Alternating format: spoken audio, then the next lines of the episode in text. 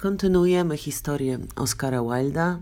Najpierw zapoznajemy się z jego życiem, po to, żeby później zapoznać się z teorią Junga, a na końcu połączyć e, te dwie historie, to znaczy dokonać analizy życia Wilda pryzmatem teorii Junga. No więc teraz będziemy mówić o homoseksualizmie, o tym jak Wilde stał się sławny, jak stał się znanym autorem, jak napisał pracę. Więc było tak, że poza domem poznał swojego przyjaciela, Roberta Rossa. Stał się jego najwierniejszym przyjacielem, był jego przyjacielem do końca życia. Podobno poznali się w szalecie miejskim, a wtedy w tamtym miejscu poznawali się homoseksualiści.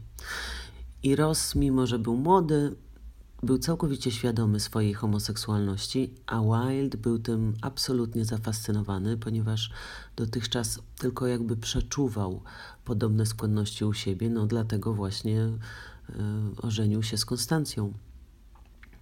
Z jego biografów y, twórczości wynika, że to prawdopodobnie Ross uwiódł Wilda i zaczął romans i działo się to tuż pod nosem Konstancji jego żony, która kompletnie niczego nie podejrzewała. Po wielu latach, kiedy Wilde był sądzony, Konstancja była zupełnie zaskoczona i totalnie zdruzgotana homoseksualizmem swojego męża. Ten homoseksualny związek z Rosem zaowocował niezwykłą kreatywnością pisarza. Wilde wtedy właśnie zaczyna publikować bajki, opowiadania, artykuły. Napisał esej Portret pana Wucha, w którym przedstawił teorię powstania sonetów Szekspira. No i według niego, to znaczy w tym utworze, te sonety zostały napisane dla młodego aktora, w którym Szekspir się zakochał. I ta teoria powstania tych sonetów została wpleciona w opowieść, i na końcu tej opowieści zostaje ta teoria zdyskredytowana, ale społeczeństwo wiktoriańskie tak czy inaczej było absolutnie oburzone teorią, w której Szekspir kochał mężczyznę. No, ledwo ucichła burza społeczna po panu Wucha, zerwał się absolutny sztorm z powodu Doriana Greya. Książki, która do dzisiaj jest najbardziej popularnym dziełem artysty. No, zwykle kojarzymy Oscara Wilda właśnie z portrem Doriana Greya, nawet został y, nakręcony film. Natomiast y, książka myślę, że jednak jest y, fajniejsza niż film, więc dla tych, y, którzy nie przepadają za czytaniem, no duża szkoda, bo książka jest naprawdę fajna, przy tym jest krótka, więc jeśli nie przepadacie za czytaniem, to naprawdę polecam, bo jest to krótka książka, bardzo, bardzo fajna. No ale w prasie potępiono Doriana Greya zupełnie. Pisano tak. Jest to opowieść spłodzona pod wpływem zarażonej trądem literatury francuskich dekadentów. Trująca książka. Atmosferę jej przepajają zgubne wyziewy zgnilizny, zarówno moralnej, jak i intelektualnej. Złośliwe recenzje zmuszały Wilda do bronienia swoich praw, twórcy i napisał wtedy wiele listów. Jeden z nich brzmi tak. Pański recenzent sugeruje, że napisałem ją, portret Doriana Greya, z myślą o najbardziej zdeprawowanych członkach klas przestępczych i niepiśmiennych. Szanowny panie, nie wydaje mi się, aby klasy przestępcze i niepiśmienne czytały cokolwiek poza gazetami. Pański krytyk następnie popełnia absolutnie niewybaczalną zbrodnię, myląc artystę z tematyką jego dzieła. Na to, szanowny panie, nie ma żadnego wytłumaczenia. O tym, który jest największą postacią, Szekspir. W literaturze światowej od czasu Greków Keats powiedział, że równie wielką satysfakcję sprawiało mu tworzenie zła, jak tworzenie dobra. Artysta szanowny panie, nie jest spowodowany żadnymi względami natury etycznej. Cnota i zło są dla niego jedynie tym, czym farby na palecie są dla malarza. Nie są niczym więcej i nie są niczym mniej. Mimo wzburzenia opinii publicznej, szoku ogólnego społeczeństwa, Wilde, a może właśnie dlatego, Wilde był u szczytu popularności. Każdy chciał go u siebie gościć, a salon jego matki, kiedy go odwiedzał, pękał w szwach. I po Dorianie Greyu Wilde stał się faktycznym przywódcą dekadentów. Był otoczony zawsze wianuszkiem młodych mężczyzn, no, wzbudzał tym podejrzenia, ale wszyscy wierzyli, że to tylko poza artysty a jeden z tych młodych mężczyzn, Lionel Johnson, napisał na cześć swego mistrza hymn In honorem Doriani Cretoresque. Nie wiem do końca, jak to się czyta. Napisał ten, ten utwór po łacinie. Na blogu jest oryginał, a ja przeczytam sam przekład. Oto owoce Sodomy. Oto samo jądro rozpusty i słodkiego grzechu. W niebie i piekle. Tobie, który tyle rozumiesz. Chwała nad chwałami. No i wtedy przechodzimy do rozdziału jakże cudownego pod tytułem Niebezpieczna namiętność. To Lionel Johnson, właśnie autor tego wiersza, poznał Oscara z jego fatalnym kochankiem Lordem Alfredem Bruce'em Douglasem, którego zdrobniale nazywano Bosim. To było takie zdrobnienie Boise, a Boise oznacza chłopiec. Namiętność i sukces tak uderzyły Oscarowi do głowy, że uwierzył niestety w swoją nietykalność. I wtedy zaczął się jego lot, który miał się skończyć bardzo źle, czyli lot i kara. Znajomość Oscara i Alfreda zaczęła się wtedy, kiedy Boise, czyli Alfred, narobił sobie kłopotów w Oksfordzie. Wilde pisał o tym tak. Zafascynował cię rynsztok i wszystko, co w nim żyje. To właśnie było przyczyną kłopotów, w których szukałeś mojej pomocy. A ja, niemądrze według pojęć tego świata, okazałem ci ją z grzeczności i współczucia. Prawdopodobnie Bossi był szantażowany ujawnieniem właśnie praktyk homoseksualnych, a w 1892 roku stosunek analny nazywano sodomią i karano śmiercią. Wymagano jednak niezbitych dowodów, no a te są oczywiście niemożliwe do zdobycia i zwykle zadowalano się skazywaniem za obrazy moralności. A ta była łatwa do udowodnienia i była taką zachętą dla wszelkich kombina kombinatorów i szantażystów. Kiedy Wilde upewnił się o skłonnościach młodego lorda, wtedy nic nie stało już na przeszkodzie, by mógł spełnić swoje marzenie o wielkiej, pochłaniającej miłości. W Salome pisał tak: Urzeka mnie Twoje ciało. Jest białe jak dzika lilia, nietknięta nigdy nożem jak śnieg leżący w górach, na szczytach gór Judei i spadający w doliny. Tak białe nie są i róże z ogrodu królowej Arabii, ani róże z ogrodu pełnego wonnych korzeni, ani stopy jutrzenki dotykające liści, ani pierś księżycowa kładąca się na piersi ciemnego oceanu. Nie ma na świecie rzeczy bielszej nad Twe ciało pozwól mi dotknąć go.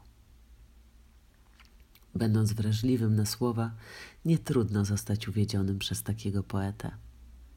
Bossi również tworzył, pisał i oczywiście zainteresowanie tak sławnej osoby jak Wilde niezwykle mu schlebiało.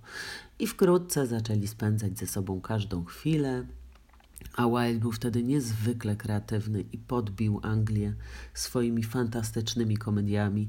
Naprawdę poszukajcie sobie nawet, e, możecie poszukać nagrań e, teatralnych e, tych komedii. Najbardziej polecam Bądźmy poważni na serio. Można śmiać się na głos. Fa fantastyczne są jego sztuki. A jeśli chodzi o romans, monety wtedy spadały z nieba i miłość kwitła w wyrafinowanych bardzo wnętrzach i w wyrafinowanych bardzo strofach, wierszach, utworach. No, niestety mniej szczęśliwe były dzieci Wilda i jego żona Konstancja, która została praktycznie porzucona. A w dodatku nie wiedziała zupełnie, dlaczego mąż nie pojawia się w domu. Lady Wild, czyli matka Oscara, pisała do niego tak. Wczoraj wieczorem była tu Konstancja. Jest dla mnie taka miła. Bardzo ją lubię. Ona czuje się bardzo samotna i tęskni za tobą. Po pewnym czasie para mężczyzn przestała się ukrywać.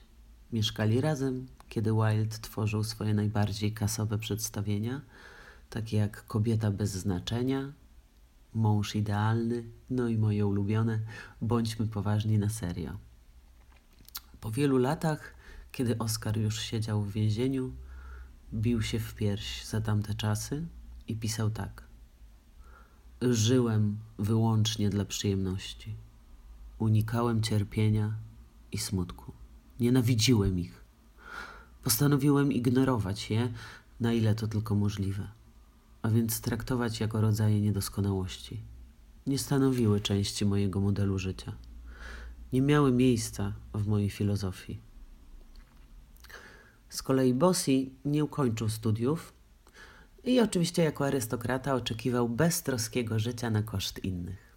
Miał kosztowne potrzeby, uprawiał hazard, był hazardzistą, jadał w najdroższych restauracjach, pijał najlepszego szampana. A kiedy jechał latem do domu wynajętego przez Oskara, zabierał ze sobą pięciu służących.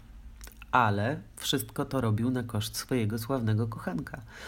Dlatego, że pensja, którą matka mu wypłacała, zupełnie nie była w stanie pokryć jego licznych ekstrawagancji. A po pewnym czasie obaj panowie zaczęli korzystać z usług męskich prostytutek. Wilde pisał o tym tak. Pozwoliłem wciągnąć się i omamić przez długie okresy bezmyślnej, zmysłowej swobody.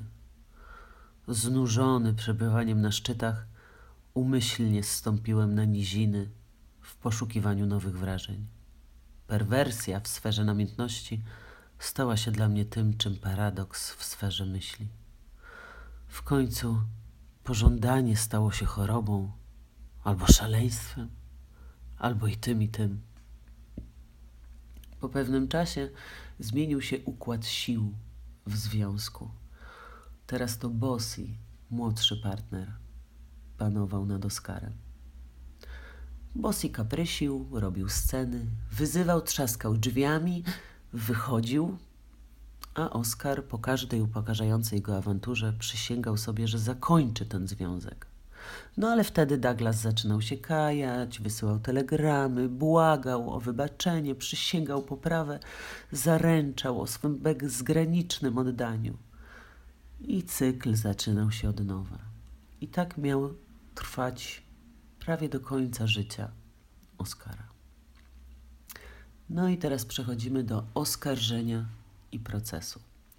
Romans tych dwóch mężczyzn może w końcu umarłby śmiercią naturalną, ale na scenę wkracza ojciec Douglasa, szkarłatny markiz Queensberry. Relacje między ojcem i synem były skomplikowane. Po latach w swojej autobiografii Douglas pisał: W moim domu brakowało ojca. To, że matka mnie rozpieszczała, nie byłoby szkodliwe, gdyby mój ojciec był nim naprawdę i gdyby interesował się swoimi dziećmi, choć w połowie tak bardzo jak swoimi psami czy końmi. Widywałem go bardzo rzadko. Natomiast kiedy po raz pierwszy w życiu spróbował narzucić mi swoją wolę w bezwzględny i gwałtowny sposób, chodzi mi o jego niespodziewany rozkaz zerwania znajomości z Oscarem Wildem, a ja mu się przeciwstawiłem bez litości i z całym wyrachowaniem zniszczył mi życie. Kiedy Bossy nie podporządkował się woli ojca, ten zaczął prześladować Wilda. No, z początku nikt go nie traktował poważnie, tych jego prowokacji, a potem kochankowie byli wprawdzie zmęczeni jego prześladowaniami, ale byli pewni swojej przewagi.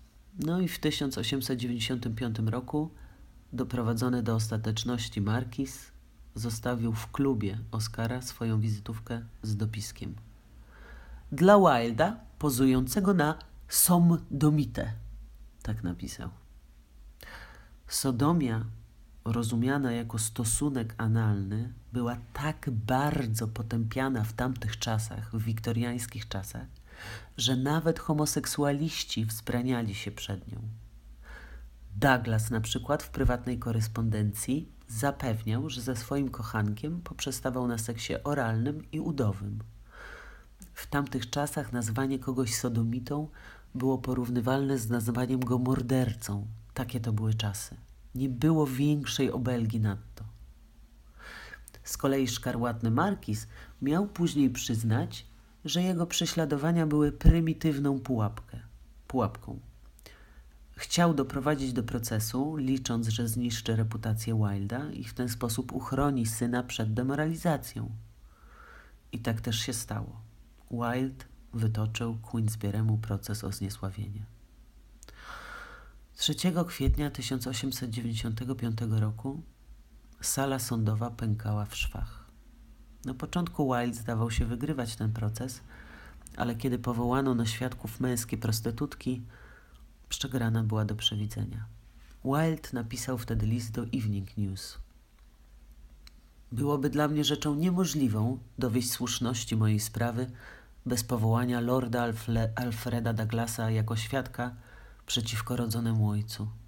Lord Alfred Douglas bardzo pragnął znaleźć się na miejscu dla świadków, lecz ja nie chciałem na to pozwolić.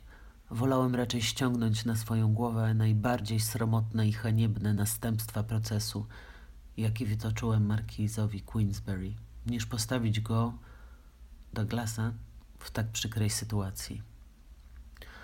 Ostatecznie Markiz został uniewinniony, natomiast Wild aresztowany i oskarżony o obrazę moralności.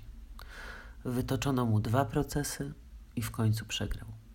Społeczeństwo wiktoriańskie ogarnął szał. Złupiono jego majątek, palono listy, żona i dzieci musiały wyemigrować pod zmienionymi nazwiskami. Dawni znajomi, koledzy, przyjaciele odwrócili się od niego. Zostało tylko kilku najwierniejszych przyjaciół. Więzienie. Za obrazę moralności Wilde dostał najwyższy wymiar kary dwa lata ciężkich robót. Same warunki więzienia w tamtych czasach stanowiły torturę. Zepsute jedzenie, zakaz rozmów, całkowite milczenie wyobraźcie to sobie całkowite milczenie bardzo rzadki kontakt ze światem zewnętrznym, brak książek czy artykułów piśmienniczych. No i stan Wilda stale się pogarszał. Podupadł na zdrowiu, bał się, że postrada zmysły. Przyjaciołom nie udało się skrócić mu kary, ale dzięki naciskom, które wywierali, w drugim roku więzienia Oskar dostał książki, lekką pracę i pozwolono mu pisać. W więzieniu Wilde przemyślał ostatnie lata swego życia, zaczął żałować swej pychy, przyznał, że roztrwonił swój talent i się stoczył. Obiecał się zmienić. Wszystko to zawarł w swoim bardzo długim liście do Douglasa De Profundis, który został opublikowany po śmierci autora. Również polecam jako ba coś bardzo ciekawego do przeczytania. Wygnanie i śmierć. Kiedy w 1897 roku wyszedł na wolność, powitało go kilka osób. Wilde starał się być zabawny i zajmujący, jak kiedyś w ten sposób okazywał wdzięczność lojalnym przyjaciołom. Straszliwe warunki więzienia i szczera pokuta zrodziły w nim pewność, że tym razem uda mu się prowadzić proste, szczęśliwe życie. Ale, jak to często bywa, z czasem wolność mu spowszedniała, a samotność zaczęła coraz bardziej doskwierać. Ostatnie lata jego życia były pełne upokorzeń. Byłem królem, a teraz chcę być żebrakiem, miał wtedy mówić. Musiał zamieszkać na wygnaniu we Francji i prowadzić bardzo skromne życie. Przez większość czasu był bez grosza przy duszy. Wszystko wydawał na alkohol i prostytutki. Żona nie chciała go znać i co gorsza, nie pozwoliła mu kontaktować się z synami. Dawni znajomi udawali, że go nie znają. Nie mógł pisać. W końcu zrobił to, czego przyjaciele tak bardzo się obawiali. Wrócił do Douglasa.